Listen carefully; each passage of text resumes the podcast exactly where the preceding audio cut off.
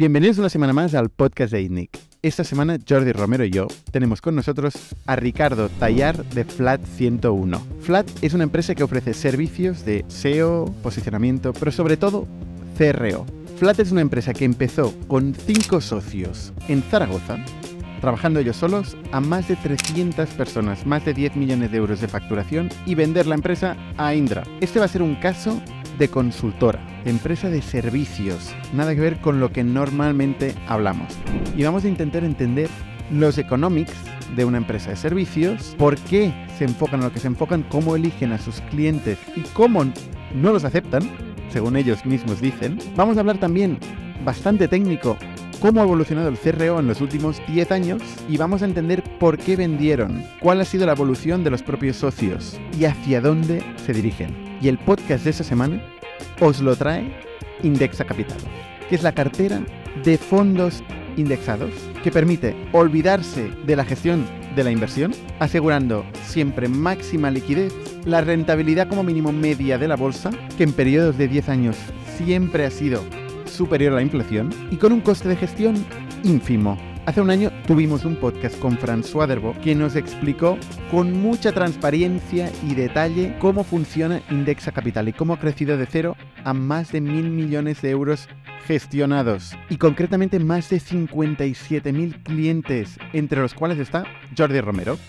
Y de hecho os vamos a dejar el enlace del código de Jordi Romero en la descripción de este podcast. Podéis clicarlo para obtener automáticamente el descuento de Jordi Romero. Muchísimas gracias Indexa por sponsorizar este podcast y muchísimas gracias, como no, también a Factorial, la plataforma de recursos humanos que permite automatizar la gestión de los empleados. Desde la selección, el desarrollo del talento, la formación, las nóminas, los contratos, la gestión económica propiamente de las personas y de los gastos de los equipos en la empresa. Todo esto pasa automáticamente, sin que nos preocupemos y podemos encontrar la información en un solo sitio centralizado y fácil de utilizar. Muchísimas gracias Factorial Indexa por hacer posible este episodio y gracias como siempre a todos vosotros que seguís compartiendo y dándonos feedback sobre el podcast de cada semana y que venís los jueves aquí mismo en calle Pujadas número 100, en las tertulias y en la sesión de discusión que hacemos de cómo ir de cero a un millón de euros. Muchísimas gracias a todos y os dejo con la historia de Flat 101. El emprendimiento mueve el mundo. Aquí aprendemos de las personas que lo ponen en marcha. Bienvenido a las historias de startups de ITNIC. Bienvenidos una semana más al podcast de ITNIC. Yo soy Bernat Ferrero y estoy con Jordi Romero. ¿Qué tal, Jordi? Muy bien, muy bien.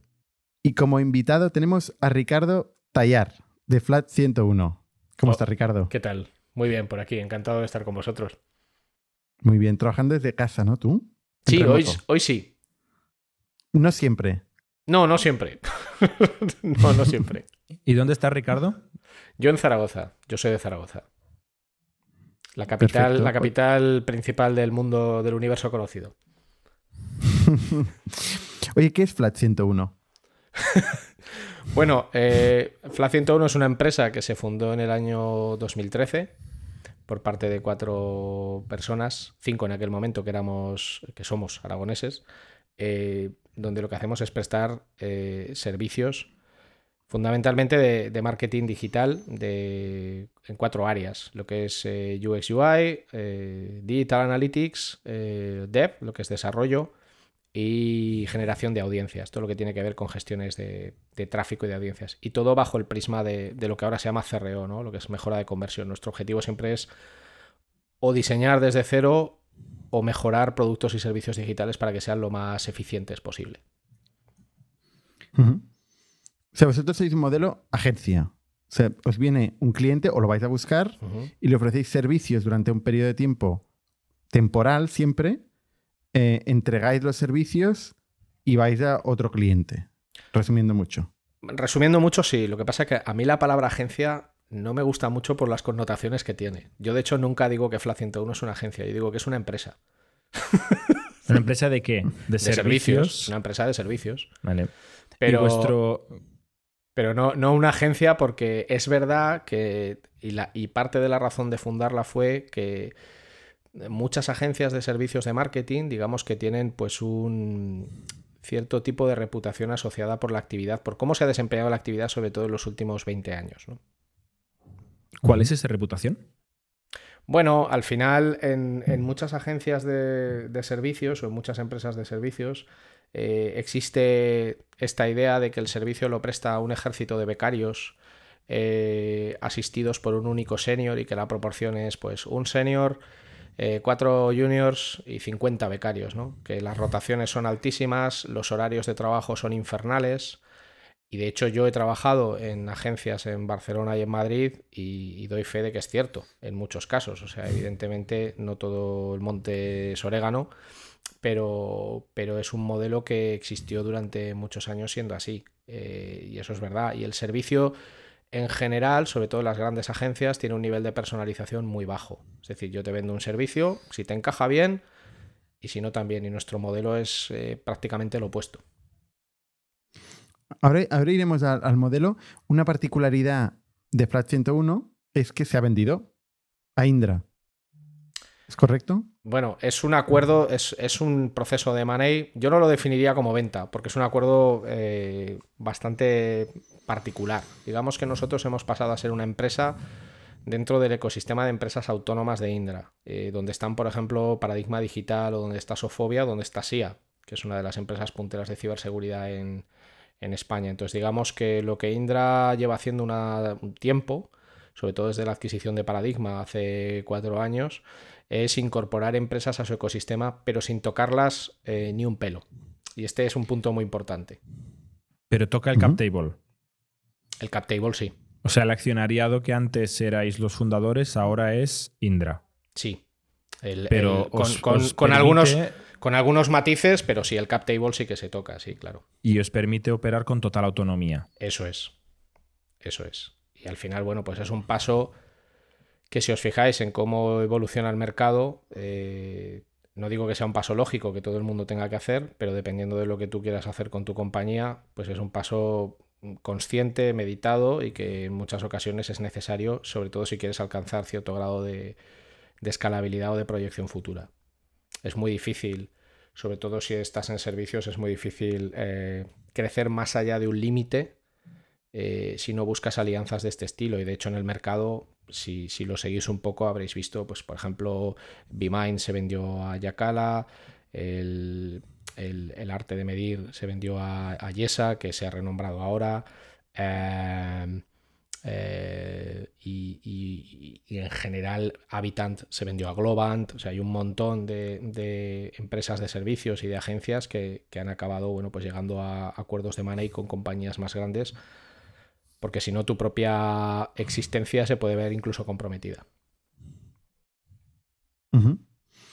Nosotros creo que te hemos contactado, o Dani te ha contactado a través de ver un, un tweet, un, un, tweetstorm eh, que publicaste explicando un poco la historia de Flat 101, eh, donde en nueve años desde Zaragoza eh, pasasteis de ser cinco personas a, ser una empresa de servicios de 300 personas y vender a Indra, que no, bueno, vender, incorporarse en el ecosistema de empresas autónomas, bla, bla, bla. Whatever it means. Em, ¿Cómo, cómo, cómo ha sido este proceso? O sea, si intentamos eh, reconstruir un poco esta historia con un poco más de, detalle. Em, sí, claro. cuando empezasteis eh, varios aragoneses, cinco, como socios, eh, montasteis la empresa, ¿cuál era vuestra idea? Pues mira, la idea era más simple que el mecanismo de un chicle. la idea era tan simple como prestar servicios haciendo las cosas bien.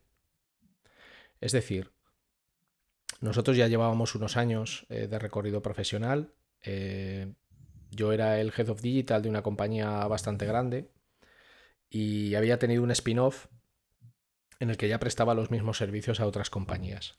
Em, pero al final el marketing digital se ha convertido en una especie de commodity, o se había convertido en una especie de commodity, ¿no? en un servicio que realmente no acababa de tener un valor diferencial real en muchos casos. Era básicamente gestión de presupuestos publicitarios o la ejecución de una serie de mecanismos, eh, me da igual que sea en SEO o en UX, en UI, la ejecución de un manual para construir un producto o para construir un, proceso. Por eso, de hecho, muchas startups no recurren a empresas externas para generar sus propios productos digitales, porque saben que el servicio que van a recibir no va a cubrir sus expectativas porque se hace con el manual, ¿no?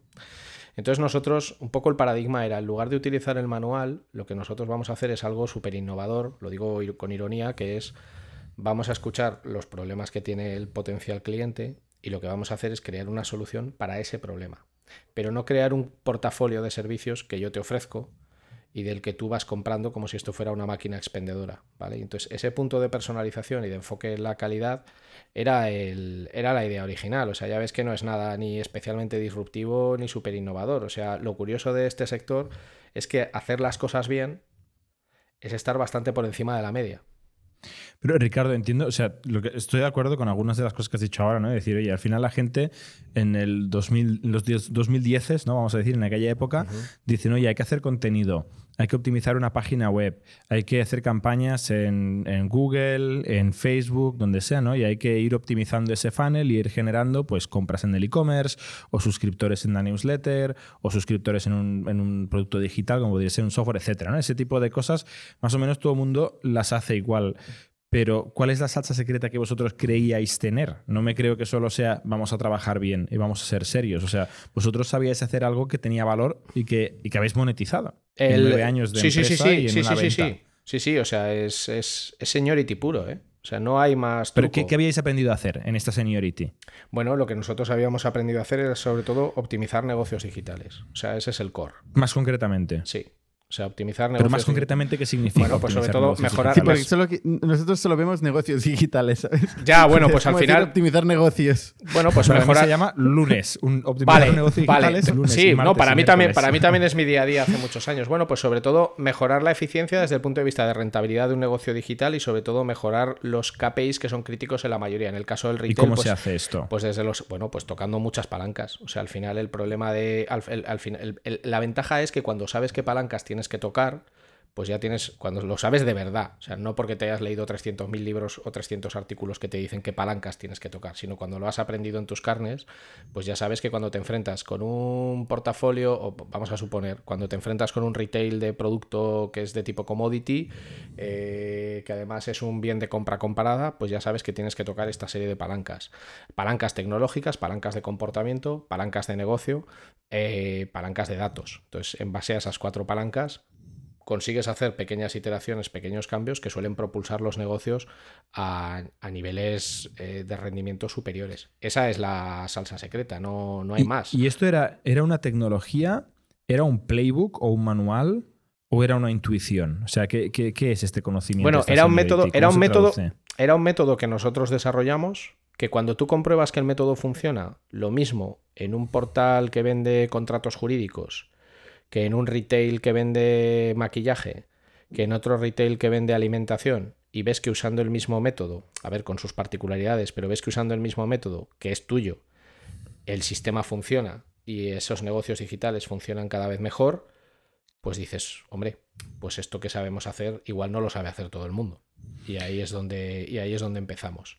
Y también es un tema de calidad, fíjate lo que te voy a decir, también es un tema de calidad en el delivery y de cariño. Yo sé que esto suena así como muy hippie, pero es que a veces, eh, joder, vamos a ponerle un poco de cariño a las cosas. Vamos a dedicar un mínimo tiempo a hacer un análisis en condiciones, a intentar entender dónde tienes tú el dolor y qué puedo hacer yo para ayudarte. O sea, si me, si me esta pregunta que me estáis haciendo, eh, imagina que se la estuvieras haciendo a un médico. ¿Qué diferencia hay entre un traumatólogo excepcional, fantástico y maravilloso y un traumatólogo que es malo? Generalmente es la calidad del servicio que entrega, porque el conocimiento que tienen los dos es el mismo. Simplemente la forma de hacer. Claro. La forma de hacer los médicos es no acostumbran a trabajar en agencias. o sea, claro, tú contratas al médico, a la persona.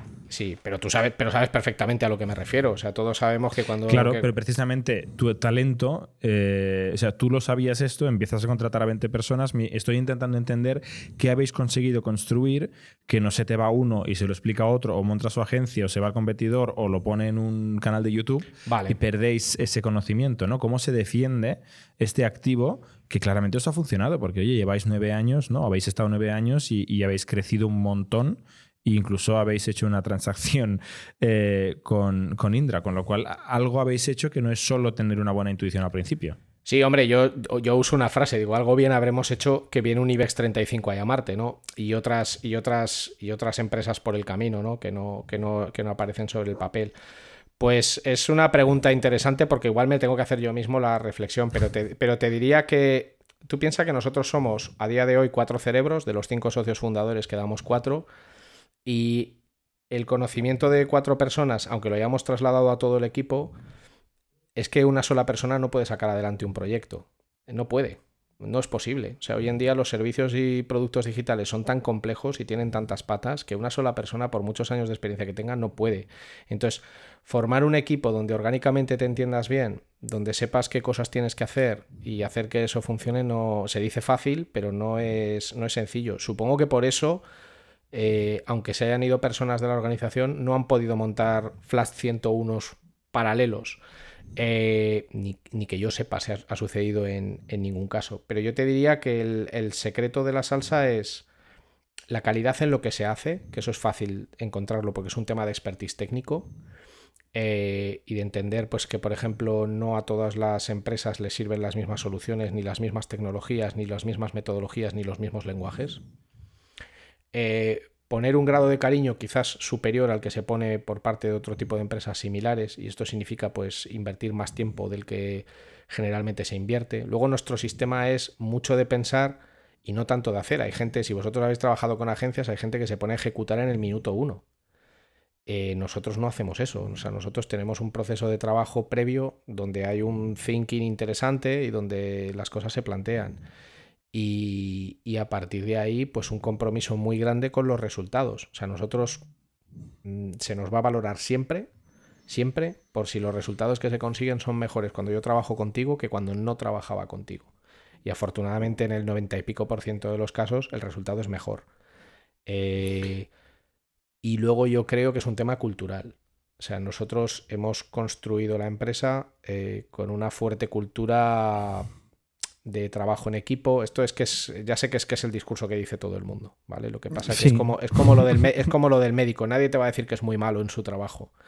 Eh, luego te lo podrás creer o no. Pero, pero yo te diría que ese es el diferencial, porque si no, nuestro crecimiento a todos los niveles es difícil de explicar eh, si no tienes en cuenta que hemos conseguido mm, dar forma a esas variables tan etéreas, ¿no? Del compromiso, el trabajo en equipo, pues en nuestro caso tiene que ser de verdad, porque si no lo fuera, os aseguro que desde Zaragoza, que no es ningún centro neurálgico a nivel empresarial, eh, es muy difícil construir una empresa de este tamaño.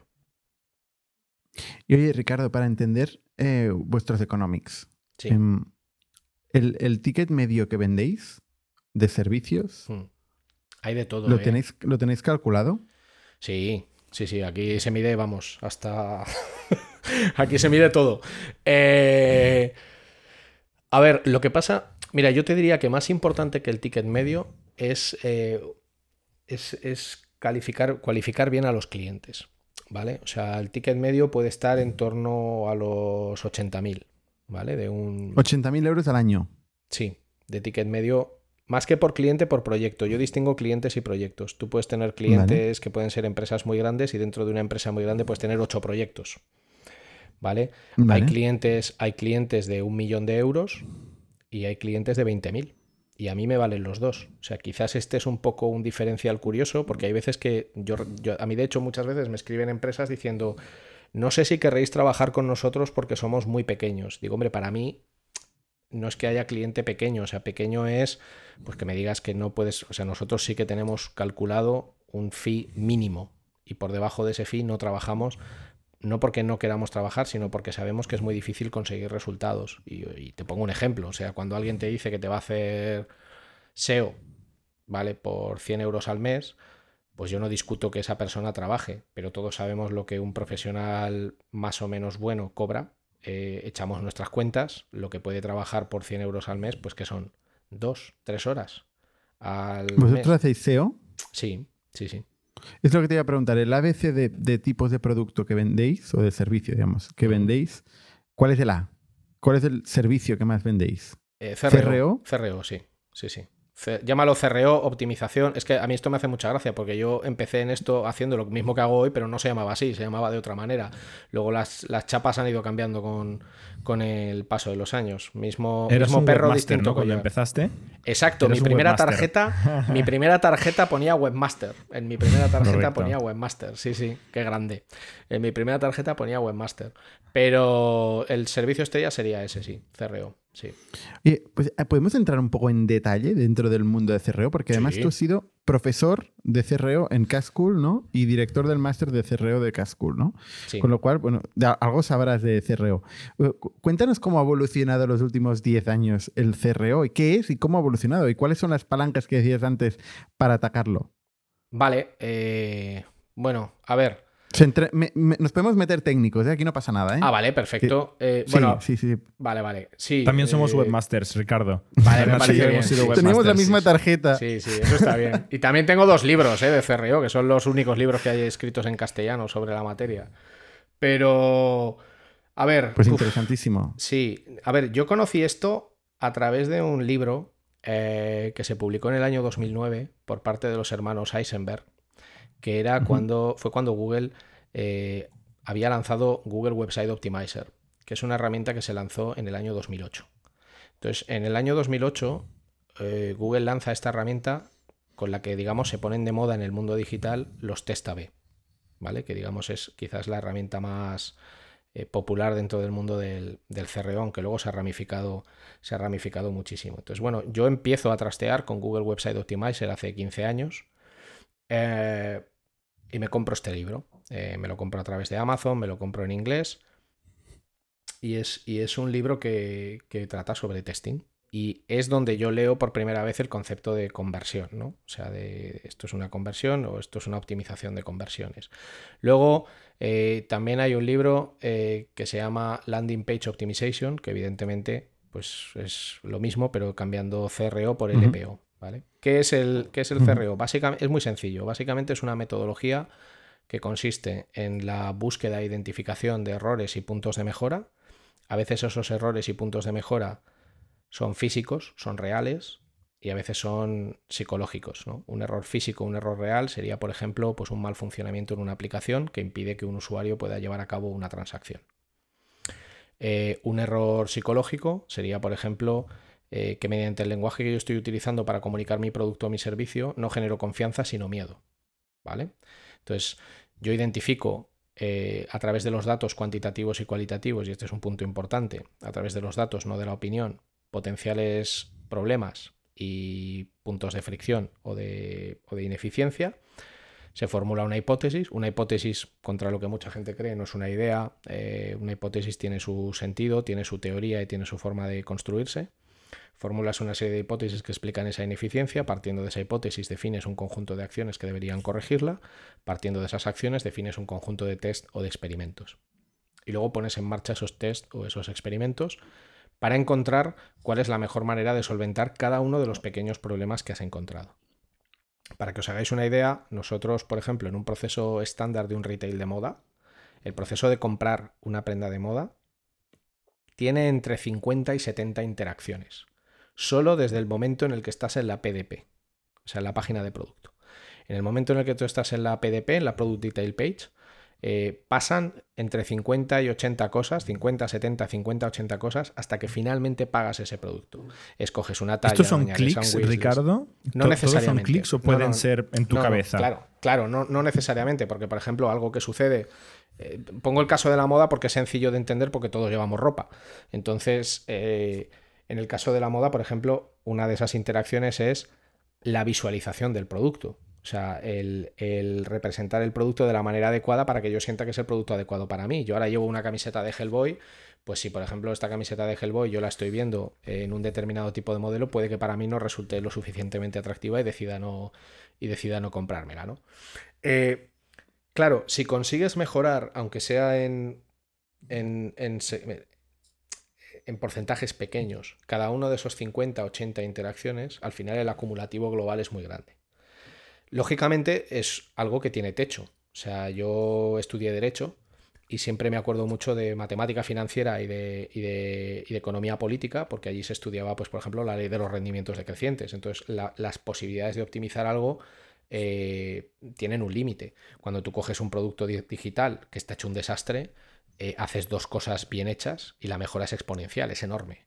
Cuando trabajas sobre un producto que ya está muy bien trabajado, nunca vas a conseguir eh, grandes saltos cuantitativos. Pero el objetivo es repetir ese proceso tantas veces como sea necesario para conseguir el mejor producto posible en cuanto a, en cuanto a lo que es venta. Esa es, la, esa, es la base de la, esa es la base de la metodología, no tiene más misterio, en realidad es una cosa muy, muy sencilla que si lo pensáis es lo que se ha hecho toda la vida en cualquier concepto de ingeniería, que es coger la base de un producto y someterlo a diferentes iteraciones. Optimización de un proceso, ¿no? en este caso un proceso de compra online. Eso es. Yo creo que hay una cosa que no, es, que no es muy intuitiva para mucha gente, que lo has dicho ahora de pasada, pero quería, quería hacer doble clic, que es que en un proceso donde hay 70 pasos o 15 pasos o los que sean, ¿no?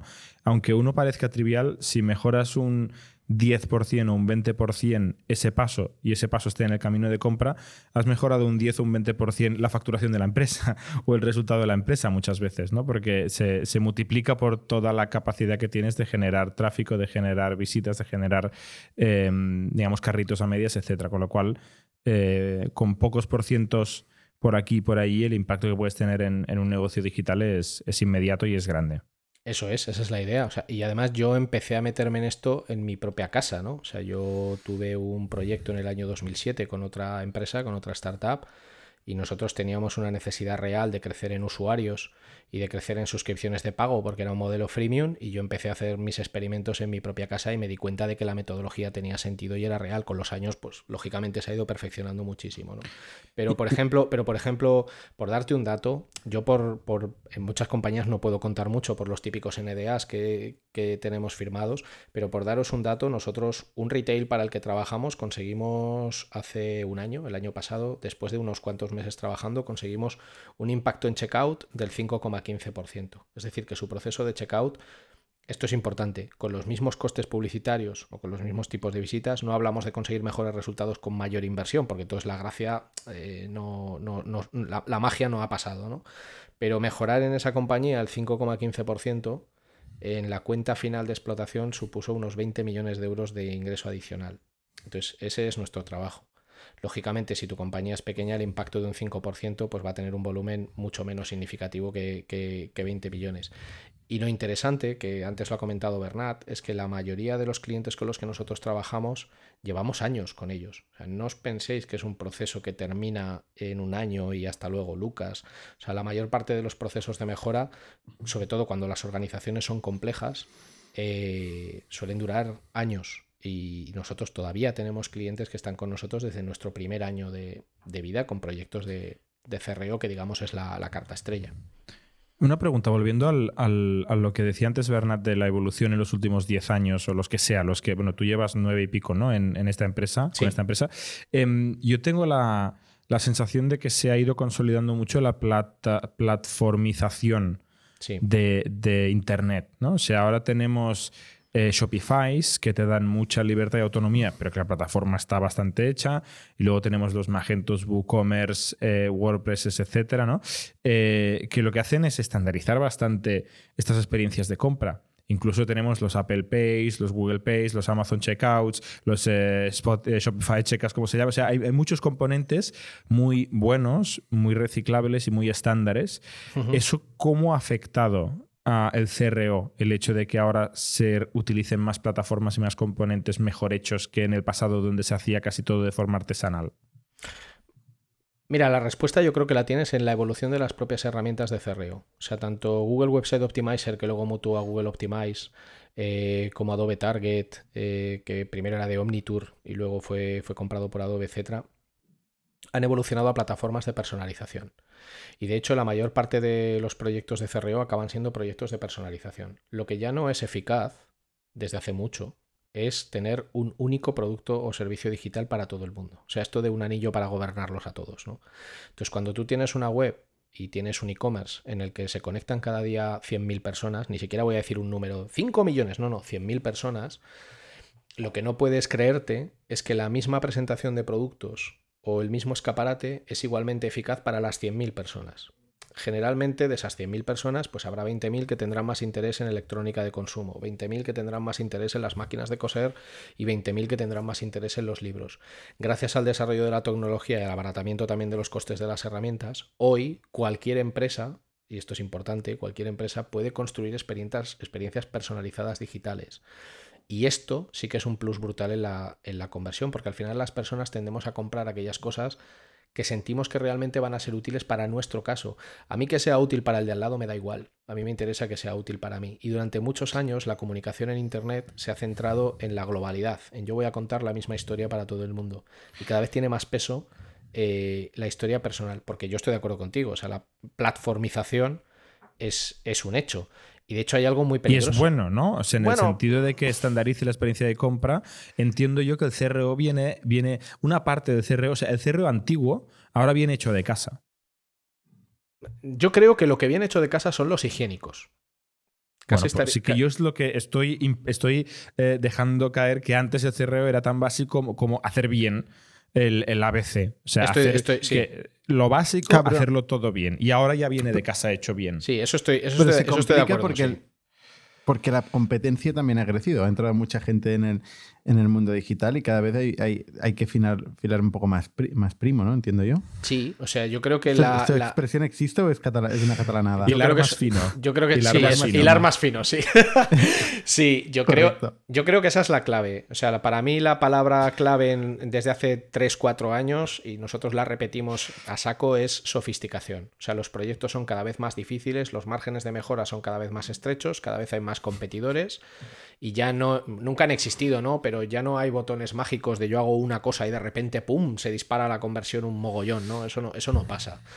Pero hay un mundo de posibilidades mi, crítica, mi crítica muchas veces al CRO, ¿eh? O sea, yo, creo que hay mucha gente, no, seguro que no es vuestro caso, pero que se apunta a una mejora en un... Como, como es entender un mundo no en tu en desde yo tengo este cliente, vendo este producto, satisfazco esta necesidad, sino entender un mundo de forma muy parcial, porque solo me estoy fijando en cómo está, este usuario aprieta este botón, muchas veces hay optimizaciones locales que no mejoran el, el end-to-end.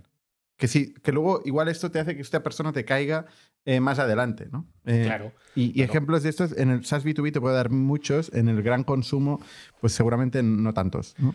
Pero, Pero yo estoy de acuerdo contigo, ¿eh? Lo que sucede ahí es que, a ver, dices que podemos profundizar en el tema, ¿no? O sea, a ver, Venga. yo te diría, en primer lugar, la mayoría de los test o de los experimentos que se hacen suelen estar mal planteados. Te digo por qué. O sea, muchas veces cambios en narrativa eh, cambios en interacciones en la home, por ejemplo, en la home de un site o en, la o en el proceso de onboarding de una app, esos cambios se quieren medir contra ventas. El objetivo de un onboarding o de una home no es generar ventas. Entonces, lo primero es que cada test o cada experimento, cada prueba o cada parte del proceso que se quiere mejorar, tiene que definirse correctamente cuál es el KPI que te va a dar eh, el retorno de que has mejorado algo. Y no es la venta en muchos casos. La venta siempre es la consecuencia de. O sea, cuando tú decides contratar un software o cuando tú decides comprar algo, es por una suma de cosas. Entonces, lo primero es el. Lo primero es el, el, afinar bien el test. Luego, estoy de acuerdo contigo, hay una. Es, hay una gran malinterpretación de los datos. Por ejemplo, en CRO se habla mucho de la importancia de la significancia estadística, ¿no? Consideramos que un test es válido si alcanza significancia estadística. Bueno, discúlpeme usted, pero esto no es así. O sea, tú puedes alcanzar significancia estadística y que tu test no te sirva absolutamente para nada. O sea, eso no es la. y he visto auténticas batallas eh, con, la estadística como espada, ¿no? O sea, entre diferentes personas, uno diciendo, he mejorado un 20%, el otro diciendo, esto es irrelevante. Siempre es un 20%, por cierto. ¿eh? Sí, bueno, eso es el. bueno, será porque es el, es el uplift tipo sobre el, que se suele, sobre el que se suele trabajar. Pero el tema de la significancia estadística, yo creo que quien se pelea por la significancia estadística es que no ha entendido lo que representa la significancia estadística. Entonces, eh, básicamente eso es la probabilidad de que un resultado no se deba al azar. Pero el tema está en que cuando tú analizas un test, estás hablando de cosas que ya han pasado. ¿Sabes? O sea, ya han pasado, no de cosas que van a pasar. O sea, el futuro no lo puede predecir nadie. Lo que muchas veces se intenta hacer con un test es justificar lo que se va a conseguir en el futuro. Y ese es un planteamiento no muy sano, porque que tú en el experimento que has hecho en las últimas dos semanas hayas mejorado el Actucar en un 40% no significa que mañana lo vayas a poner en producción y vaya a subir un 40%. Significa que has detectado un patrón en un momento temporal dado. Si analizas bien las variables que han intervenido en ese momento temporal dado, lo que tienes es un aprendizaje muy valioso para construir tu producto o tu servicio digital de cara a futuro o saber cómo tienes que aprovechar una determinada circunstancia. Pero se, tiende a hacer lecturas mucho más simplistas de, ese estilo. Y eso, bueno, pues tiene sus riesgos y lo que sucede es que en muchas ocasiones, lo primero, si buscas significancia estadística, en muchos experimentos nunca la vas a conseguir, porque estás fijándote en elementos de mejora tan pequeños que necesitas volúmenes de tráfico descomunales que nunca vas a alcanzar. Entonces, ese es un indicativo de que tú estás en, en el fin de lo que se conoce, del ciclo de vida de lo que se conoce como un experimento iterativo. Es decir, tú has cogido una página de producto, por ejemplo, has hecho una serie de cambios en la narrativa, en cómo se presenta el producto, no has tocado ninguna funcionalidad, solo has cambiado copies, has cambiado botones, has cambiado tal, y no se produce ningún tipo de mejora, porque estás tocando cosas muy sencillas, muy básicas. Es el momento de pasarte al test innovativo, que es un test, vamos a decir, más macarra, ¿no? Más, más disruptor. Es decir, bueno, pues entonces lo que tenemos que hacer es, como yo ya no consigo ninguna mejora, una de dos, o ya tengo esto al tope, con lo cual no lo voy a poder mejorar nunca más. O Estás en un máximo local, ¿no? Eso es. O sea, tienes que descubrir si hay otro máximo. Eso es, Máximo local o máximo o mínimo global. Entonces, lo que tienes que hacer es, es sí, es, es, justo ese concepto. Entonces, lo que tienes que hacer es, pues, atreverte a dar la voltereta mortal y decir, venga, pues entonces voy a destrozarlo todo, lo voy a levantar otra vez y voy a hacer un split en el que voy a presentar este producto, este servicio de una manera radicalmente distinta, a ver qué impacto tiene. Entonces, eh, desde luego lo que hay que combatir es esa idea de que cambiando el color de un botón, eh, tu conversión va a subir un 25%. Eso no va a pasar nunca. O sea, entendedme bien, los usuarios no somos tan estúpidos. O sea, tú no te vas a, tú no te vas a comprar algo porque el color del botón sea verde, amarillo o naranja. Pero todavía hay gente que lo cree, ¿eh? O sea, hay, No va de esto el libro, ¿no? Que escribiste. No, no. no, no. No, no, no va, no, no va esto, no. Ricardo, yo creo que un gran competidor que tenéis son las nuevas, eh, los nuevos departamentos o áreas o equipos de growth dentro de las empresas, ¿no? Que entre otras cosas hacen CRO. Y, y tienen una ventaja comparada con una empresa externa, que es que ostras, están conectados con todos los equipos dentro de la compañía. Y claro, tú has hablado de un copy, pero es que también puedes hablar de una mejora de la performance, de la carga de la página, que es otro equipo. Igual puedes hablar del diseño, eh, es otro equipo. Igual puedes hablar de cualquier módulo del producto, cualquier interacción con el producto, que es otro equipo. Entonces, em, un equipo de growth normalmente está mucho más integrado o debería estar más integrado con su organización que una empresa externa. ¿Cómo combatís eso? Es que no lo combatimos. Yo te diría que el 90% de los clientes con los que nosotros trabajamos tienen sus propios equipos de CRO de growth y lo que nosotros hacemos es trabajar con ellos. ¿Qué les aportas tú? Pues para empezar un conocimiento mucho más heterogéneo y mucho más fuera de la caja, ¿no? Un, un out of the box. Al final, tú piensas que nosotros eh, podemos trabajar al año en no menos de 150, 200 proyectos de CRO de todo tipo de sectores. Entonces, esto ha hecho que conozcamos prácticamente todas las herramientas que hay en el mercado, casi todas las casuísticas de consumo de prácticamente la totalidad de los modelos de negocio que existen. Entonces, ese know-how en una empresa que solo se dedica a un negocio, no lo tienes. Entonces, ¿qué es lo bueno? Justo lo que acabas de decir tú, la combinación. O sea, nosotros en los proyectos de CRO grandes que hemos hecho para empresas y que hacemos para empresas que están en el IBEX 35 o empresas internacionales que son retailers muy conocidos, trabajamos con sus equipos de CRO y ellos lo agradecen porque al final te puedes apoyar en gente que tiene, que tiene un conocimiento externo y a su vez nosotros en gente que conoce muy bien el producto, que es la verdadera clave de la venta, es el producto o el servicio. O sea, vosotros la parte chunga de que esto llegue a pasar no, es, no os encargáis. O sea, vosotros ah, identificáis una oportunidad y luego es la empresa quien tiene que hacer que esto pase. No, no, lo hacemos nosotros también, pero lo hacemos con ellos. Tú piensas que cuando hablas de los equipos de CRO de las empresas, hay empresas enormes cuyo equipo de CRO es una persona o dos. Enormes, ¿eh? Empresas enormes. Y tailers enormes en los que la persona que se encarga del CRO es una, dos, tres. O, por ejemplo, no saben manejar herramientas como Dynamic G, Adobe Target o no tienen experiencia con ellas porque no han tenido la oportunidad ¿Qué hacen estas herramientas? Pues, por ejemplo, Dynamic G es una herramienta básicamente de testing y de personalización y de análisis cualitativo. Y Target es la, es la herramienta de Adobe de testing y de personalización, que se puede conectar al CDP de Adobe y se pueden hacer un montón de, un montón de cosas. Entonces, aquí hay, para los equipos internos hay dos problemas. El primero es, yo estoy en mi día a día, con lo cual todas las soluciones que a mí se me ocurren dependen mucho de las ideas que yo mismo puedo generar, no tengo nadie de fuera que me ayude, y, luego no tengo músculo. No tengo músculo. Pero ¿por qué no tengo músculo? Porque, o sea, tal y como has definido la, optimización que hicisteis de 20 millones de euros en la PNL, sí. hombre, yo meter un sueldo de 80.000 euros eh, para, para, recuperar 20 millones de euros en la PNL, mm, lo pongo. Yo lo pongo. Lo que pasa es que con un sueldo no te va a salir eso. Pero me da igual, aunque pongas tres, te sigue saliendo muy, te sigue saliendo muy rentable. Ya, pero lo pondrías tú, pero lo pondrías tú porque a lo mejor en tu mentalidad esto tiene una importancia crítica y en la estructura de tu compañía, pues a este departamento o a esta área le darías un nivel de, de protagonismo máximo. Pero es que yo te hablo de empresas que conocemos todos y en las que compramos seguramente todos, donde el CRO lo lleva una persona y es imposible que una persona pueda atender las necesidades de 35 mercados internacionales. Esa es otra, o sea, cuando tú haces algo para mejorar un proceso de venta en España, esa mejora no va a funcionar en Alemania, o no va a funcionar en Eslovenia, o no va a funcionar en Turquía, porque hay que entender también las fracturas culturales. O sea, yo uno de los proyectos más chungos que he hecho en mi vida de CRO ha sido para mercado japonés. Entonces, ¿qué, qué quería hacer el equipo de CRO de esa compañía? Implantó en Japón las medidas que funcionaron en España. Entonces, ¿en qué se parece un español a un japonés? Pues, pues más bien poco.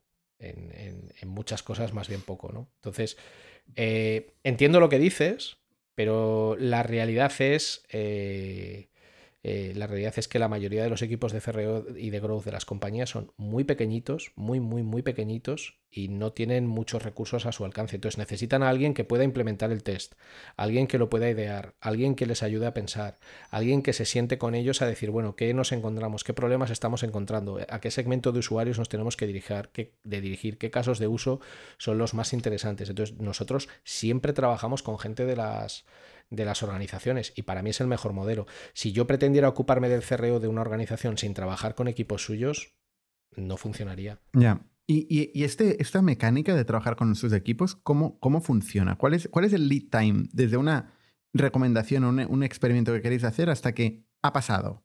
Uy, ahí hay. Es que hay organizaciones que. A mí me hace mucha gracia cuando una organización te dice, nosotros hacemos experimentos. Digo, ¿y cuántos habéis hecho? En el último año hemos hecho dos. Es, como jodo. ¿Vale? No sé. Entonces, eh, vosotros tenéis vuestra. Y era cambiar el color del botón, concretamente. Ese rollo, sí, sí. Ese, ese, ese rollo, ¿no? Entonces. Yo me he llevado sorpresas, ¿no? Porque hay, es muy gracioso cómo hay empresas que de puertas afuera se venden como muy innovadoras y luego su grado de experimentación tiende a cero. Y cómo hay empresas que nunca lo dirías y están probando cosas continuamente, ¿eh? continuamente, continuamente. Pero, pero el, a ver, tú dependes mucho de las mecánicas internas de las organizaciones. Entonces, como estés en una organización donde tienes que funcionar con el típico Jira, en el que tienes que abrir un ticket para que alguien de, desarrollo te suba pues un estás jodido. Estás jodido ahí. Estás jodido. Estás jodido. Pues, ¿Qué hacemos nosotros? Nos buscamos generalmente una puerta de atrás donde poder hacer cosas eh, sin, que, se vean sin que se vean sin que se vean mucho pero que tengan impacto en pero que tengan impacto en, en negocio. ¿Alguna vez lo habéis liado? Ah, bueno, perdona, dispara. A ver. Bueno, mi pregunta es: ¿alguna vez la habéis liado, parda? En plan, hostia, se ha caído una web, millones de, 20 millones de euros para abajo. No, no, no. no. A, ese, a ese nivel, no. No, a ese nivel no. Nunca, nunca. No, por Dios. Siempre para arriba. ¿eh? Con lo, de comer no se juega. No, ha habido cosas que no, ha habido cosas que no han funcionado. O sea, si yo. Mira, yo hace poco saqué unas estadísticas de. porque me puse a bucear en todos los test que he hecho desde el año 2008 que he hecho tanto yo a nivel individual como como, como compañía. Y el 70% de los test más o menos suelen dar resultados nulos. Es decir, no hay una cosa que, digas clarísimamente esta versión funciona. Un 10, un 15% te dan resultados positivos y un 10, un 15% te dan resultados negativos. O sea, pero precisamente para eso se hace un test.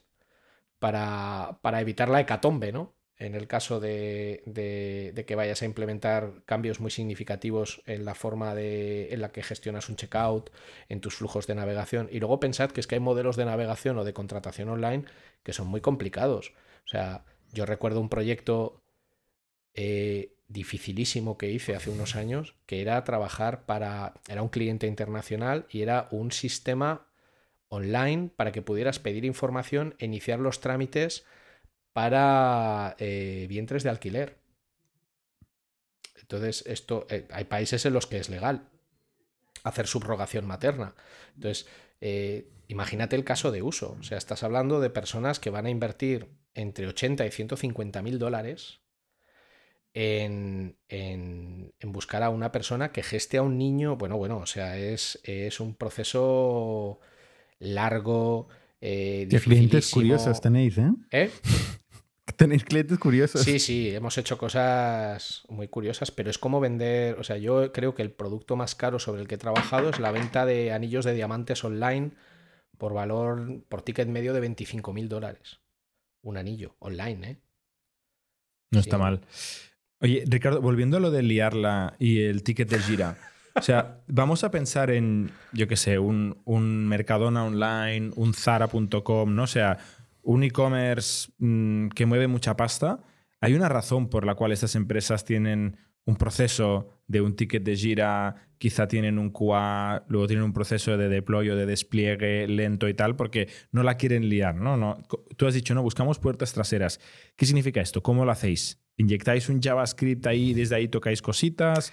Eh, ¿Os dedicáis solo a landing pages y no tocáis el flujo principal? ¿Cómo, cómo hacéis esta puerta de atrás? Bueno, Aquí, aquí hay dos maneras. Una es eh, si se está trabajando con contenedores de JavaScript tipo GTM o, cualquier tipo de contenedor.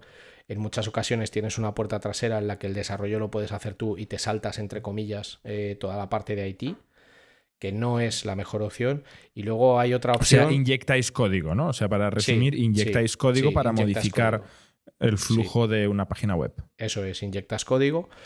Pero claro, esto te tienen que dar También la puedes liar. También, la puedes, liar, la puedes liar muchísimo. la puedes liar pardísima. La puedes liar muchísimo. La puedes liar muchísimo. Y luego no sabes cómo la has liado, porque nadie encuentra este código inyectado, porque no, no, porque esto está no porque en esto, B. Hombre, no, porque esto no lo haces tú por tu cuenta. Esto lo haces porque el owner del proyecto te ha dado su ok a hacerlo por la puerta de atrás, por decirlo de una manera. Este es un problema clásico en muchas organizaciones.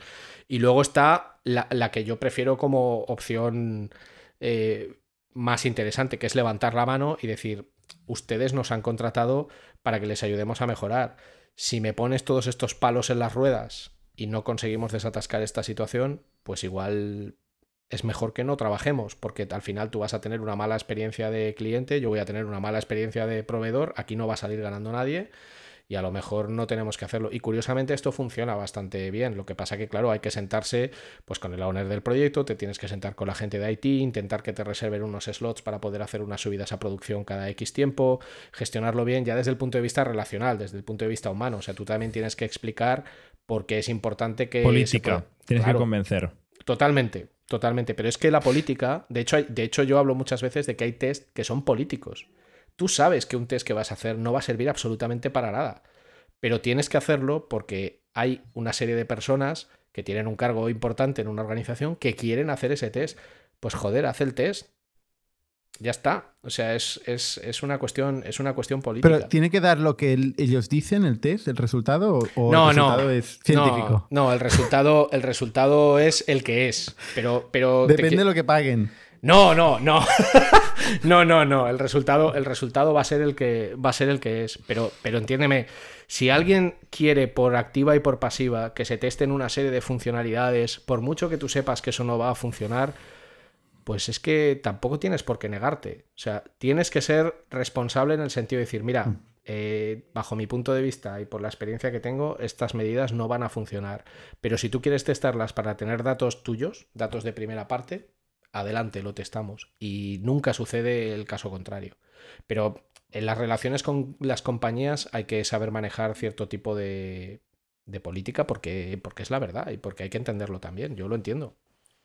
Y Ricardo, de las 300 personas que tenéis, ¿cuántas son ingenieros o ingenieras que, realmente pican código? ¿Que piquen código? Eh, pues yo te diría un cerca de un 30 y pico por ciento, un 30, un 30 y algo por ciento. Que, tengan, que, tengan, conocimientos técnicos seguramente más, que piquen código 30, eh, 30 y algo por ciento, sí. ¿Y los otros 200? ¿Qué perfiles tienen? Pues como yo, los otros 200 son como yo. Yo picaba código hace muchos años, pero ahora ya no lo pico. Webmasters. Sí, webmasters del universo, sí, sí. Pero bueno, el, el eh, pues hay, de, por ejemplo, en el mundo del análisis de datos, que en CRO tiene muchísima importancia, porque es increíble lo mal que se hace el análisis de datos con la cantidad de herramientas que tenemos hoy día. O sea, el problema en, analítica digital es que nos hemos centrado mucho en las herramientas y muy, y muy poco en analizar datos. Entonces, hay personas que son unos grandes pilotos de herramientas, unos muy malos analistas de datos.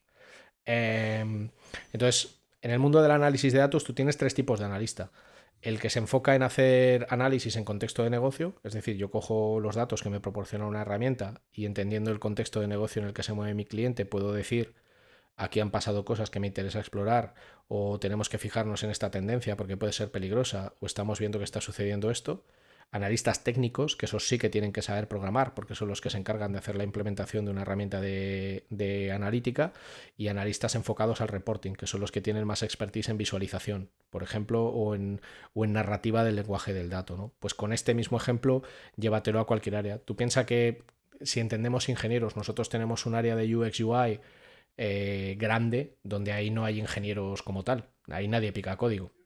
Eh, pero el expertise técnico es muy alto. En el área de research nadie pica código. En el área de investigación o de behavioral tampoco se pica código. Entonces, eh, la proporción es bastante técnica para el tipo de servicio que nosotros damos. Y no hacéis contenido ni nada de esto, ¿eh? O sea, solo lo que hacéis es desde un punto de vista técnico. SEO, no hacéis copywriting vosotros. No, tenemos acuerdos con partners, tenemos acuerdos pero, con partners. Pero, los 300 empleados no están escribiendo blog posts. No, no, no, no. Algunos sí, ¿eh? o sea, en, algunos proyectos sí, porque hay proyectos en los que tú, en los modelos de trabajo son muy variados. Nosotros básicamente tenemos eh, tres o cuatro modelos de prestación de servicio. Tú tienes eh, el típico fee en el que tú pagas por unos volúmenes de recursos y esos volúmenes de recursos trabajan para tu proyecto. Tienes FTEs, que son recursos 100% eh, dedicados a tu proyecto. FTS Implants, lo que también se llama Body Shopping, que al final es gente que está físicamente trabajando, con, trabajando contigo, eh, con el cliente. Y luego lo que nosotros llamamos eh, Force Team, que son equipos que trabajan conjuntamente con los equipos internos de las organizaciones de manera muy cercana, a veces físicamente en el mismo espacio, muchas veces en separado, y, esos son más o menos los modelos de, los modelos de trabajo que, hay. Entonces, en ocasiones, en los equipos que tú montas para una empresa, es que, por ejemplo, Bernat decía antes, el equipo de CRO, nosotros, para que te hagas una idea, en una compañía tenemos un equipo de CRO de 20 personas, nuestras. Nuestras. Y suyas. Que trabajan con el, el, de, el tío de CRO de que la trabajan con el tío de CRO del cliente, sí. que creo que son tres en ese caso pero con, esos tres. ¿Y nos lo roban? el cliente final no, no, roba a, la gente. contractualmente también te blindas con eso, porque eso sí que nos ha podido pasar en el pasado en alguna ocasión. Contractualmente te blindas con, con eso y no lo roban, pero yo creo que también muchas veces esas contrataciones que decías tú antes no se producen, porque en muchas empresas grandes eh, las políticas de contratación van porque todo este tipo de servicios se externalizan todos, eh, absolutamente todos, y no se asumen como un gasto, es por un tema de imputación en sus cuentas, y, no se asumen como un gasto de personal. Oye, Ricardo, y yo, hay una pregunta que, me hago ¿no? muchas veces cuando digo, hostia, mm, si vosotros sois tan cracks en optimizar eh, un e-commerce, por ejemplo, ¿no? o, un, modelo de negocio de venta online, ¿por qué no montáis un modelo de negocio de venta online y lo aplicáis? No sabes la cantidad de veces que me han preguntado esto. Eh, y, entiendo, y, entiendo, la pregunta, ¿eh? pero, pero haciendo un paralelismo, o sea, eh, si Fernando Alonso es un excelente piloto de coches, ¿por qué no se ha montado su propia empresa de coches? sí, no, no sé si es lo mismo, ¿eh? ¿Eh? no sé si es lo mismo. Yo creo que sí, es lo mismo. Es, diferente hacer mecánica de coches que conducir coches, pero, joder, optimizar las páginas para que vendan, o sea, montar una página o incluso montar páginas de afiliados de revendedores de Amazon o, sea... Pero sí, pero yo, pero yo lo he hecho bien, porque la empresa que yo he montado es de esto. Entonces, entonces, yo, yo, lo he hecho bien. Entiendo, la, entiendo dónde va la pregunta. Lo que pasa es que lo, para mí lo verdaderamente importante en cualquier modelo de e-commerce o de producto es el producto o el servicio. Entonces, el servicio que yo sé prestar es este. Entonces, que yo sepa prestar bien este servicio no significa que yo vaya a ser un buen eh, gestor de e-commerce o que yo pueda montar un e-commerce de éxito. Porque para que yo monte un e-commerce de éxito, yo tengo que conocer el producto que vendería en ese e-commerce. Y el producto o el servicio que yo sé hacer es este, que es el que vendo con mi empresa. No sé si me estoy explicando, me parece que me está quedando un poco, un poco sí, Yo entiendo, yo entiendo, o sea, la pregunta de Bernardo obviamente la entiendo, pero también entiendo decir, oye, que tu especialidad no es necesariamente el CRO, es dar servicios de CRO, o sea, encontrar ese talento, encontrar ese cliente, aportarle valor, que esté feliz y tal. Y quizás sí que eh, a poca escala te saldría mejor hacer un e-commerce, pero quizá puedes escalar más esto que el e-commerce, porque no has encontrado un hueco de mercado, no lo sé. Es, un dilema siempre, siempre cuando ayudas a alguien a ganar dinero, ¿no? que en general el comercio B2B se basa en esto, ¿no? ayudar a otra empresa a ganar más de una forma o de otra. ¿no? La pregunta es decir, ¿por qué no lo haces tú?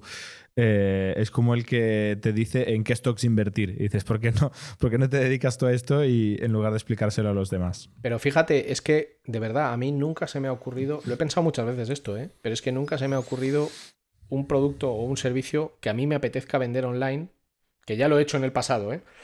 Y fíjate, no lo debí de hacer muy bien cuando esa empresa no funcionó. Entonces, eso valida mi idea de que yo soy bueno, o, creo que soy bueno, dando servicios a los demás. Eh, mm. ese, es, es, la, ese es en lo que, lo que a nosotros se nos da bien. En, otro podcast que tuvimos, eh, estuvimos discutiendo sobre la diferencia entre las startups tecnológicas y las consultoras. Y cuál es un poco el modelo de escalabilidad de las consultoras versus las startups, ¿no? Eh, y una de las cosas que pasa habitualmente en las consultoras es que muchas veces el crecer implica coger proyectos cada vez de menos calidad o proyectos que uno no cogería si trabajara como freelance, pero porque tiene que pagar una serie de nóminas. Y al revés, ¿no? Que tienes que contratar a gente porque tienes un proyecto y eso luego te obliga a buscar más proyectos, igual de los que buscarías. ¿no? Y es, una especie de ciclo eh, eterno de, ir creciendo en estructura, luego tener que buscar proyectos de cualquier manera para cubrir esa estructura y luego pues crecer más en estructura para hacer los proyectos, ¿no? Y, que al final es un, juego que es muy difícil ganar dinero. Hmm. ¿Tú qué piensas de esta afirmación? Yo estoy bastante de acuerdo. Lo que pasa que nosotros, por ejemplo, a mí me llama mucho la atención una cosa que me dijo nuestro responsable de desarrollo de negocio, que lo tenemos desde tenemos equipo de desarrollo de negocio desde hace un año más o menos, o sea, durante ocho años nosotros no hemos tenido a nadie buscando clientes, que me dijo, esta es la primera empresa en la que trabajo en la que se le dice que no a, a los clientes. O sea, nosotros de los leads que recibimos a los leads que trabajamos hay una diferencia bastante grande. Yo estoy de acuerdo con esa afirmación en términos generales, pero por ejemplo no es nuestro modelo. O sea, Pero lo dicen muchas, muchas agencias de esto, ¿eh? O sea, que, muchas agencias no es su modelo. Que dicen que no, que dicen que no. Bueno, yo te puedo asegurar que yo te puedo asegurar que nosotros decimos que no. No sé cómo, no sé de qué manera puedo demostrártelo. Pero una grabación de Gong. Pero puedo, pero, pero es cierto. O sea, ¿qué sucede? Que también, o sea, a ver, yo creo que en lo que nosotros hacemos, la tendencia del mercado es ascendente de manera natural. O sea, cada vez más compañías eh, tienen más necesidad de desarrollar proyectos eh, digitales eh, de todos los tipos, para todo tipo de públicos, y eso no, no, va a frenar. O sea, yo creo que si tú tienes una empresa o una agencia de servicios, la tendencia natural será que crezcas. La diferencia es cuánto creces, ¿no? O sea, si creces poquito a poquito, pues es tu tendencia natural, y si vas pegando saltos muy grandes es porque ya estás haciendo muchas más cosas, ¿no? Pero nosotros eh, durante los primeros años hacíamos lo que todo el mundo, que es yo voy a coger todos los proyectos que pueda porque lo que quiero es crecer, bla, bla, bla, y entras efectivamente en esa rueda, a una escala muy pequeña, ¿no? Pero hay un momento tú preferías crecer que rentabilidad. En la dicotomía entre crecimiento y rentabilidad, preferías crecer. Al principio sí, porque también al principio eh, a ti, digamos, un poco las magnitudes del éxito te vienen dadas cuando alguien te dice, hemos facturado 10 millones de euros tenemos 5.000 clientes, eh, tenemos 100 empresas que trabajan con nosotros y tú dices, joder, pues yo soy una mierda, ¿no? Porque no tengo ni tal. Entonces al principio esas cifras, cuando empiezas, como que te ciegan un poco, ¿no? Y tú vas a buscar, hostia, tenemos que ser 100 eh, en la compañía, tenemos que tener 500 clientes, tenemos que facturar tal. Luego te das cuenta de que evidente, yo trabajé con una directora financiera muchos años que decía se puede vender muchísimo y perder muchísimo dinero, ¿vale? Entonces, eh, entonces eh, te acabas dando cuenta de que lo que de verdad te interesa pues es la parte de la, de la rentabilidad, ¿no? Y luego sobre todo a nosotros por ejemplo nos pasó una cosa que es que cuando tú empiezas a coger clientes de todo tipo te das cuenta de que tu servicio, la forma en la que tú das el servicio, eh, el tipo de servicio que das, no encaja igual de bien en todos los clientes. Entonces, lo mejor que puedes hacer si te dedicas a los servicios es identificar claramente, lo más rápido posible, en qué clientes tu servicio encaja como un guante. Esos son los que tienes que buscar. Esos son los que tienes que buscar. Entonces, si de esos hay muchos, eh, tu capacidad de escalabilidad es muy grande. Si de esos hay pocos, pues tu escalabilidad será mucho más reducida. O sea, en nuestro caso... Y en vuestro caso había muchos. Yo creo... De estos. o sea, cuando hiciste este cambio de aceptar cualquier tipo de cliente a de golpe aceptar un nicho, sí. Eh, ¿salió por la ventana la mitad de la plantilla o realmente ¿Cambiaste la estrategia de adquisición de clientes y conseguiste encontrar a estos clientes? Eh, lo segundo, nosotros nunca hemos hecho, nunca hemos tomado medidas de estas de vamos a prescindir de la mitad de la plantilla. Somos muy como una hippie para estas cosas.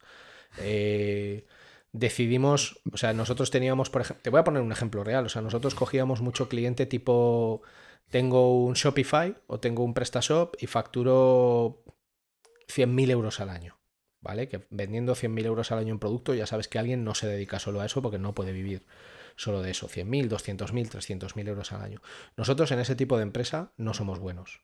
No somos buenos, no sabemos prestar ese tipo de servicios. y no tienen para pagaros también, aparte. Bueno, pero eso es ahora. En aquel, en aquel entonces, en aquel entonces. Eres baratos. Er, no, baratos hemos sido siempre. Baratos hemos sido siempre. pero no teníamos esto que os he dicho antes de que yo sí que tengo cuantificado el mínimo volumen de horas que tienes que meter en un proyecto para que salgan las cosas bien. Entonces, hacíamos estas cosas de, bueno, pues 10 horas al mes. Es que 10 horas al mes, macho, mm. no... no o sea, es evidente que si tú te dedicas a optimizar, quieres optimizar algo grande. Porque optimizar algo pequeño te genera algo pequeño y optimizar algo grande te genera algo grande. O sea, no, no hay más. Tú no multiplicas por mil tú optimizas, con lo cual necesitas un mínimo volumen para que merezca la pena optimizar. Eso está claro. Que eso os llevó a buscar clientes del IBEX 35. Bueno, también vinieron. Clientes gordos. Sí, pero, pero en realidad nosotros no buscamos. O sea, simplemente lo que sucedió fue que cuando empezamos a trabajar con empresas con volúmenes más grandes, los resultados eran muy buenos y un efecto de boca a oreja nos empezó a traer clientes de ese estilo. Y ahí es donde nosotros hemos funcionado muy bien, pero también con las startups. Lo que pasa que con startups que tienen un volumen lo suficientemente grande como para que haya impacto cuando hacemos cosas con ellas. O sea, nosotros no, todos los clientes que tenemos son IBEX 35 ni facturan tropecientos millones de euros. O sea, hay gente que tiene facturaciones modestas. Lo que pasa que cuando yo le digo a alguien que una facturación modesta es, pues yo que sé, 3, 4 millones de euros, pues me dice, joder, pues eso tampoco es muy modesto. Eh, digo, bueno, eh, ese tipo de magnitudes. Evidentemente, cuando un e-commerce vende 500.000 euros al año y tú haces un trabajo brutal, brutal, y subes sus transacciones un 30%, pues es que va a vender 650.000. O sea, la aguja no se ha movido tanto. Es un poco lo que decía, lo que decía Jordi. Mm, o sea, la aguja no se, no se ha movido tanto. Entonces tú tienes que encontrar, pero no en lo que hace Flat, en lo que hace cualquier empresa de servicios. Tú tienes que encontrar el segmento de cliente que está satisfecho con tu servicio tú estás satisfecho con el trabajo que estás haciendo y todo el mundo gana. O sea, tú ganas, eh, tú ganas dinero y la otra parte gana dinero porque has conseguido mejorar su rendimiento.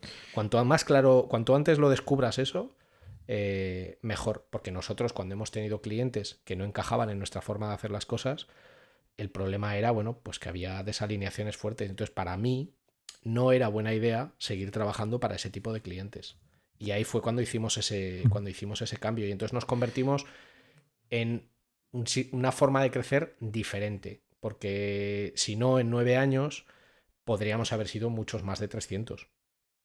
Una pregunta, Ricardo, hablando de ganar dinero, em, ¿cómo decides la rentabilidad de este negocio? O sea, se me ocurren dos opciones. Ah. Una es yo voy a gastar lo mínimo que pueda y ingresar lo máximo que pueda, que como máxima de negocio pues tiene sentido, ¿no? Para ver cuál es el margen que se puede generar.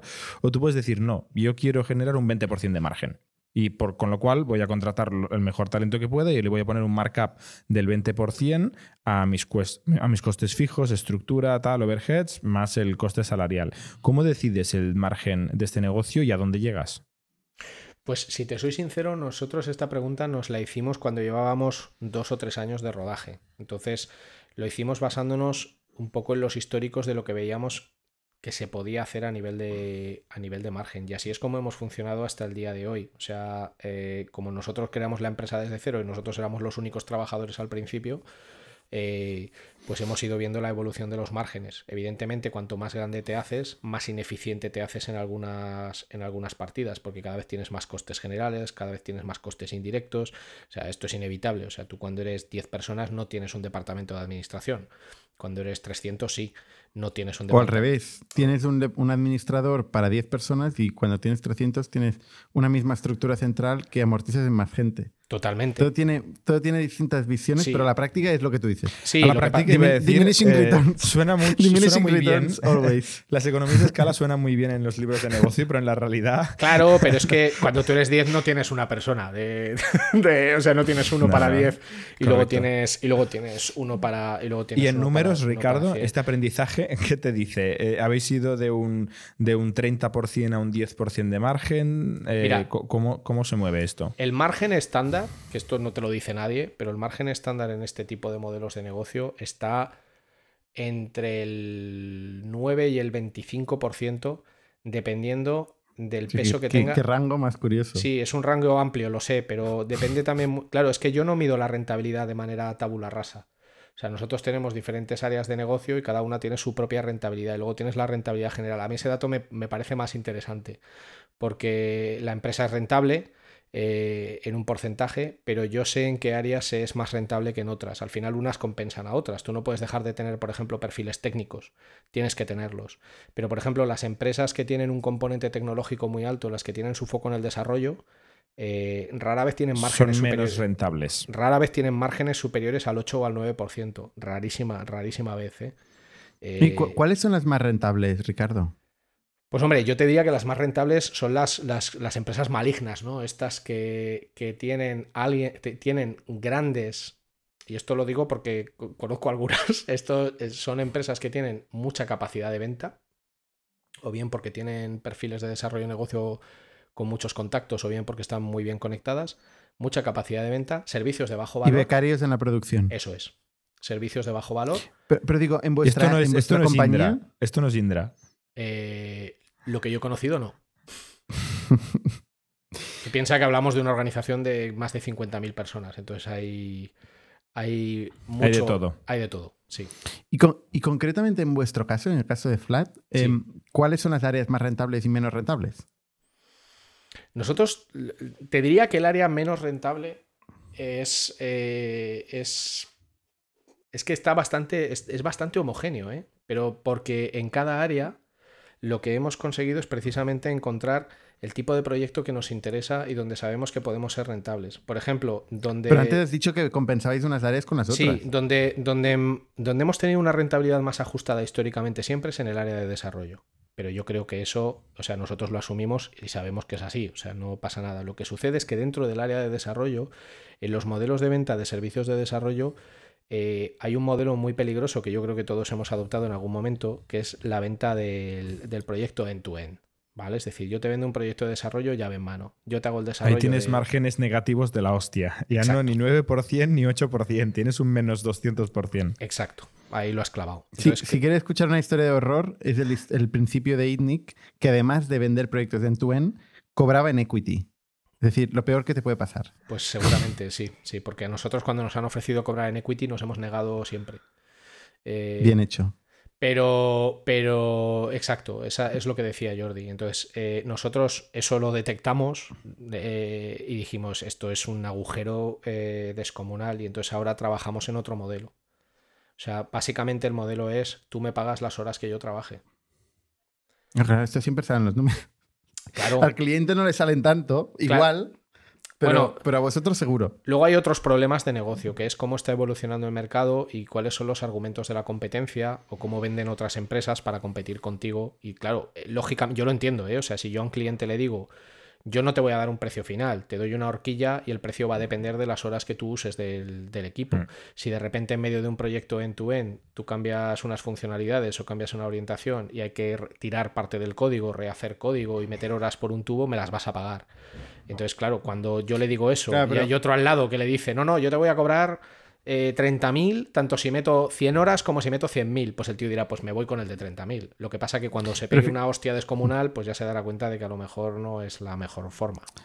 Pero fíjate que si lo que quieres es dar más seguridad, que no hace falta, por lo que veo en el mercado, en el escenario competitivo, no hace falta. Pero si quisieras dar absoluta seguridad al cliente, o sea, nos ponemos en lo más pro consumidor posible, podrías cobrar a éxito, end-to-end y a éxito. Un porcentaje de lo que tú mejoras. Oye, 20 millones, pues el 10%, 2 millones de, euros, en vez de cobrar 80.000 euros. ¿Sabes cuál es el problema de ese modelo? Eh, la atribución del éxito. Porque esto lo hemos intentado muchas veces a lo largo de los años. Y curiosamente lo hemos podido hacer con clientes internacionales. Con clientes españoles no. Sí, Eso se llama montar tu propio e-commerce y hacerlo tú y quedarte el éxito, ¿no? Al final, porque necesitas control Bueno, en tu no, end. porque vives del volumen que tiene hoy el el- el- el- el Sí, e-commerce. pero dependes de todo, ¿no? Dependes de cuánta pasta meta en la campaña de ads, de Ya, la- ya, pero oye, que- skin eso in the game, skin in the game. No, pero skin in the game no, porque no, no, lo siento, pero no. Pero te digo porque, o sea, a nosotros nos ha pasado muchas veces. O sea, gente que te dice, eh, si sois tan buenos, iréis a variable. Y entonces yo digo, vale, vamos a variable. Digo, pero si yo voy a variable, yo controlo todas las variables de tu negocio. Si no, no voy a variable. Entonces, si a mí me dejas pero tomar. Eso no controla nadie, ¿eh? Ni, ni el tío de CRO de la empresa, Claro, ni- probablemente ni el. CEO Claro, de estas Yo tampoco controlo, yo tampoco controlo todas las variables y vosotros tampoco. Pero a lo que yo voy es que te. Pero te lo digo, ¿sabes por qué? Porque me han pasado, me ha pasado el caso contrario. Lograr un caso de mucho éxito, ir a cobrar tu variable que estaba pactado y estaba en el contrato, y que una empresa te diga, no, no, pero es que esto no lo hemos conseguido por vuestro trabajo. Esto lo hemos conseguido porque una campaña que hemos lanzado ha funcionado muy bien y ha tenido mucho reach y ha tenido mucho engagement en, Claro. en medios sociales. Y te quedas como. Guerras de atribución. Exacto. Entonces, como en España tenemos un serio complejo con la atribución y una tacañería extrema a la hora de que si yo gano 20 millones de euros, darle a alguien 200.000 me parece una majadería, aunque yo me quedo por el camino 19.800, eh, pues es muy difícil llegar a acuerdos de este estilo. Nos- Nosotros lo hemos hecho. Yo, mira, yo me he metido en todas las piscinas, pero es que de algunas he salido muy, muy escaldado. ¿eh? Es muy curioso este proceso porque realmente, igual que mucha gente dice, ¿no? que los, los jóvenes adolescentes, mucha gente es comunista y luego se convierte en neoliberal con los años, yo creo que todos los que nos dedicamos a esto y éramos webmasters, todos hacíamos proyectos llave en mano. Yo y Bernat eh, le decíamos a un cliente, yo te hago esto y te va a costar mil, tres mil, cinco mil euros, los que fueran, ¿no? Y luego con los años eh, se acaba esto y dices, no, no, tanto la hora y, y más horas, más dinero, menos horas, menos dinero. Y realmente el mercado ha hecho esto. Y tú ves las grandes consultoras y tal, y van a horas y punto, y se ahorran estas eh, discusiones de requerimientos, de definición de éxito, definición de, de atribución y tal, y vosotros habéis llegado a la misma conclusión que casi que todo el mercado al final. ¿eh? Que yo creo que hay cuatro, cuatro hippies o cuatro comunistas que empiezan intentando hacer esto y que con el tiempo dicen, no, no, que esto, esto me arruinó, que esto no, no, no puedo y, Pero- y acabo cobrando la hora, y si es justo, tendré trabajo, y si no es justo, no tendré trabajo. Pero tú fíjate, a mí esto me llama mucho la atención. Eh, a mí me gusta hacer comparaciones con cosas como muy tradicionales, ¿no? Entonces, este argumento que nosotros estamos comentando ahora, nadie lo discute para el caso de las reformas de hogar. O sea, tú te haces la reforma de tu casa y cuando haces la reforma de tu casa, la, la empresa que te va a hacer la reforma de tu casa te dice, no, la reforma te va a costar 50.000. La reforma de tu casa empieza como es una reforma, empiezan tuberías podridas, un sistema eléctrico que se cae a cachos, tal. Y el tío de la reforma te dice, te dije 50.000, pero van a ser 120.000. Y a ti te sentará mejor o te sentará peor, pero pagas los 120.000. Porque el tío se ha encontrado un montón de marrones eh, por el camino y tiene que resolverlos y tiene que actuar y tiene que meter horas y tiene que gastarse dinero en material. Curiosamente esto no se lo discutimos a alguien que hace la reforma de nuestra casa, sí se lo discutimos a alguien que nos está creando un software o que nos está sí haciendo lo un discuto, producto o ¿eh? servicio digital. En las ¿Eh? reformas también. Yo también. Yo lo discuto en las reformas también. Bueno, pero, pero ¿sabes por qué no? Aunque lo discutas, acabas muriendo al palo porque claro, es la casa en la que vives. Entonces difícilmente vas a decir, no, no, no me hagas la reforma y déjame Eso iba a decir yo, porque tiene el agua cortada y está dentro de tu casa con una llave inglesa muy grande. Quizá esto también ten- tiene algo. Oye, una pregunta, Ricardo, que estábamos con los números y los márgenes que más o menos nos has, nos has ayudado a entender que entre un 9 y un 25% O sea, es el rango a mí no me queda claro el margen ¿eh? final, el margen final EBITDA consolidado eh, de Flat. ¿Por dónde estaría? Es que no te, no te queda, no, te queda no te queda claro porque no te lo he dicho. Entonces no. Pero ¿lo, puede- ¿lo puedes compartir o puedes una aproximación o un rango? Prefiero, prefiero no hacerlo si no es. eh, si Pero no es vamos a asumir que como sois una empresa buena, estaréis en la parte alta del margen y estaremos en un 20% más o menos. Estaremos, es- est- estamos en esa horquilla, sí. Vale, es razonable. está muy bien y, esto. y una pregunta, porque la 90 que hicisteis eh, eh, hace unos meses, ¿cómo Sí. se valora una compañía así? ¿En qué múltiplos se decide de EBITDA, de facturación, al, kilo de, al kilo de consultor? ¿Cómo se decide el valor de una compañía así? Bueno, los sistemas de valoración, que ya sabéis que hay tropecientos mil, eh, nosotros cuando iniciamos las negociaciones no las, negocia- no las iniciamos solo con Indra, o sea, había otros players con los que empezamos. Todo, todo el mundo hace las valoraciones básicamente con, con dos criterios. Eh, con tres. La proyección histórica, eh, el EBIT y, y el valor estratégico futuro. Es lo que suele definir el multiplicador. Entonces, ya sabéis que en tecnología y en, y en- y en digital, pues los multiplicadores son unos. Si tú lo que vendes es una cadena de restauración de restaurantes físicos, pues los multiplicadores son otros. Salvo que consigas maquillar ese proyecto bajo otro, bajo otro prisma, ¿no? Pero el, el activo principal es, es el EBIT, mucho más que la facturación. O sea, un múltiplo de beneficios, más o menos. Sí, sí.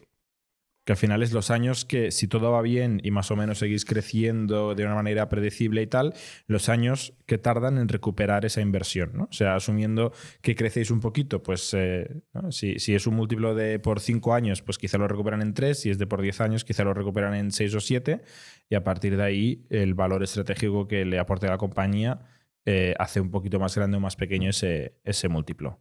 ¿no? Es más o menos es. lo que estoy entendiendo. Sí, eso es, sí. Bueno, al final esto es como cualquier proceso de money. Hay una valoración inicial que luego a lo largo de los años puede estar sujeta a cambios dependiendo de muchas variables, ¿no? Eh, del business plan que tengas, de los grados de cumplimiento, eh, de cómo evoluciona el mercado. A veces eh, los M&A se estiran, a veces se contraen, depende. ¿La facturación es relevante para el deal? ¿La cifra de facturación? Mm, Menos que la factura, menos, menos que, que el EBITDA. Que bit. ¿Y, y la podéis compartir? ¿La puedes compartir la facturación de que, que- que tiene Flat? Sí, la ver, Oh. flat, flat. A ver, es que al final las cuentas de cualquier empresa más o menos son públicas. O sea, Sí, por nosotros, eso. nosotros hemos cerrado, no te puedo dar la cifra fija porque el cierre no lo hemos hecho todavía del año. Estamos a 11 de enero, pero el, el- nosotros el año pasado, en el 22, habremos cerrado en unos 12 millones y medio, 13. Ujú. Y el 12 año- millones. Sí, Con el año- unos 2 millones y pico de EBITDA, si no me fallan los números, ¿no? O sea, es un Bueno. 20%. Bueno, pero ahí te eh, estás poniendo, pero te estás poniendo en los tramos más, en los tramos más optimistas. Eh, te estás Vale. poniendo en- Bueno, y co- como has dicho tú, como más creces, más difícil es mantener esa eficiencia. Sí, sí, eso es cierto. O sea, eso es, eso es. Yo creo que ese es el gran reto de cualquier empresa. Además, tú aprendes sobre el camino. O sea, eh, solo las personas que han empezado sus carreras profesionales gestionando compañías grandes eh, saben mover las palancas. Si tu caso es como el mío y tu compañía ha ido creciendo, pues tú vas aprendiendo sobre la marcha. Entonces, primero te encuentras con las ineficiencias y luego cuando eres capaz de reconocer las ineficiencias empiezas a trabajar sobre ellas, pero primero te las comes todas. Y luego también hay que, también hay que distinguir, porque hay un, hay un mensaje, sobre todo para las personas no iniciadas en gestión financiera, que es peligroso, ¿no? Que es decir, una compañía tiene este EBITDA, dices, joder, pues esto tienen mogollón de pasta. Bueno, es que hay que diferenciar eso de lo que es la caja y hay que diferenciar eso de, bueno, pues de otro tipo de, de otro tipo de, de cosas, ¿no? Pero... Pero para una es- empresa de servicio, el EBITDA y la caja no es muy diferente, ¿no? Mm, discrepo. Discrepo ¿Por qué? porque. ¿Qué puede haber debajo La deuda. EBITDA? Claro, bueno, eh, discrepo porque sobre todo hay un problema, no un problema, pero la mayor parte de los contratos tú recibes tus pagos en periodos de tiempo bastante largos, ¿eh? O sea, tú puedes tener Sí, pero en, un EBITDA anual. en el EBITDA cálculo no, en el cálculo no cambia, pero en la disponibilidad real de ese dinero sí. O sea, te quiero decir, tu caja no suele coincidir. Porque tú, por ejemplo, puedes tener proyectos en los que puedes recibir pagos a 180 días y tú durante seis meses has estado financiando ese proyecto y tienes que tener un músculo financiero importante para poder sufragar los gastos. Y además esto Vale, pero al final, al final vosotros teniendo entre 1 y 2 millones de euros de vida, digamos, eh, entre cuatro socios, o sea, bueno, eh, y, al final es un, es, un, es un, buen trabajo, ¿no? Y crece. ¿Por qué vendéis? ¿O por qué llegáis a un acuerdo con Indra? ¿Qué, pues ¿Qué, es lo que os, os, paga Front lo que ganaríais trabajando 10 años? No. No. No. Mira, yo creo que aquí eh, hay una pregunta de fondo que es, eh, ¿tú hasta dónde quieres llevar a tu empresa? ¿Vale? Entonces, yo soy una persona ambiciosa. O sea, y, y a veces me molesta que la, ambición sea visto como algo negativo, ¿no? O sea, yo soy ambicioso en el sentido de que yo quiero ser el mejor profesional que yo pueda ser y que el techo me lo pongan otros, pero no que me lo ponga yo. Entonces yo soy muy 100%. poco. Yo soy muy poco conformista, ¿no? Entonces, para que nuestra empresa diera un salto cualitativo importante, era necesaria una alianza. Nosotros ya teníamos eh, una alianza con un grupo de. con un grupo de medios importante. ¿Vale? Eh, y sabíamos que para llegar a determinados clientes, a determinado tipo de proyectos, a determinado tipo de contratos, necesitas ir de la mano de alguien, porque si esto no fuera así, ninguna de las operaciones que os he comentado anteriormente se hubiera dado. Entonces, hay un tamaño a partir del cual o buscas eh, alianzas, sobre todo por un tema de recursos. Y os pongo un ejemplo eh, real. Si yo mañana quiero hacer proyectos en la TAM, yo no tengo estructura legal para contratar en la TAM. No tengo. Yo no tengo un FLAT 101 México, ni un FLAT 101 Chile, ni un FLAT 101 eh, Estados Unidos. ¿Podría irme a Estados Unidos, a México o a Chile a montarlo? Sí. ¿Quiero irme a Chile, Estados Unidos o México a montarlo? No. A través del acuerdo que nosotros tenemos con Indra, yo tengo estructura legal para montar, contratar y disponer de personal en la TAM, por poner un ejemplo real. El tema del tipo de relaciones, acuerdos y contratos que tienes con potenciales clientes es totalmente distinto. El tema de acuerdos de partners que puedes tener, o sea, las relaciones que puedes tener con big players como puede ser Google, como puede ser Meta, eh, estando dentro de un ecosistema como Indra, que yendo por tu cuenta como una empresa independiente, es muy diferente también. Estas son las básicas razones. Entonces, yo quiero construir el mejor FLA 101 posible, sin que eso sea necesariamente más grande pero sí mejor. Y para ser mejor necesito más recursos. Y yo solo no podía conseguir esos recursos porque nosotros no dejamos de ser cuatro personas normales con recursos normales que literalmente pues han puesto en juego todos sus bienes personales y todo su patrimonio para sacar adelante la, la empresa. Si yo fuera, pues no sé, el, hijo de algún jeque árabe, pues estaríamos hablando de otra cosa, ¿no? Pero la, en mi caso la razón ha sido llevar a la empresa al nivel más alto que pueda. ¿Y la relación entre los cuatro socios, que antes erais cinco, sí. se ha mantenido siempre igual durante estos nueve años? ¿Ha sido ha evolucionado? ¿Hacéis lo mismo que hacíais? Esa siempre es una pregunta complicada, pero que es la principal causa de problemas en las startups, ¿no? Y muchas veces en las compañías. Sí, sí lo, lo, yo lo he vivido en, en, mis carnes, en otras experiencias, pero yo es que con mis socios eh, me voy hasta el, el, lugar más oscuro y profundo del infierno y vuelvo con ellos, ¿eh? O sea, no tengo ningún... y doy mi vida si es necesario, ¿eh? No tengo ningún problema y lo digo totalmente en serio. Eh, y espero que ellos por mí también. Tú piensas que nosotros nos conocemos trabajando desde hace más de 15 años y originalmente éramos cinco y la diferencia de criterio y de opinión y de enfocar las cosas ya la tuvimos el primer año de vida y por eso ahora somos cuatro. Eh, -huh. Pero yo no se me ocurre mejor gente con la que trabajar y vivir que mis socios, lo digo totalmente en serio. O sea, un, un, siempre, aunque no hemos tenido participaciones simétricas en la compañía, nosotros, pese a no tener participaciones simétricas, todas las decisiones las hemos tomado en consenso, los cuatro. Nunca ha habido la opinión de alguien que valga más que la de los demás, nunca. Y esa ha sido una forma de funcionar que yo creo que nos ha dado muchísimos más beneficios. Yo creo que muchas compañías se hunden por el ego del CEO o del fundador, que quiere imponer su visión al resto de los socios o aquel que tiene la mayor parte. Y generalmente tiene una actitud de escocha poco, poco, poco activada, ¿no? También creo que en esto influye mucho lo que hayas vivido. Yo cuando fundamos Flat, yo ya tenía 38 años, no era ningún crío, ¿eh? Eh, ya me habían dado unas cuantas hostias por el camino y te das cuenta de que tu opinión puede ser muy válida, pero que a veces escuchar opiniones que no te gustan o hacer cosas que tú crees que no van por buen camino resulta que son las adecuadas. Y cuando desarrollas esa capacidad, si encuentras a las personas adecuadas como socios, pues la combinación es bastante, es bastante imparable. Y nuestra relación es, de verdad, ¿eh? Mm, fantástica y espero que siga siendo así durante muchísimos años. De hecho, nosotros tenemos otras empresas y, participamos en otras actividades empresariales y la FLA 101 es nuestra principal actividad, con muchísima diferencia, pero tenemos otras iniciativas y las tenemos los cuatro. O sea, somos como una especie de family office sin ser un family office, porque no somos family.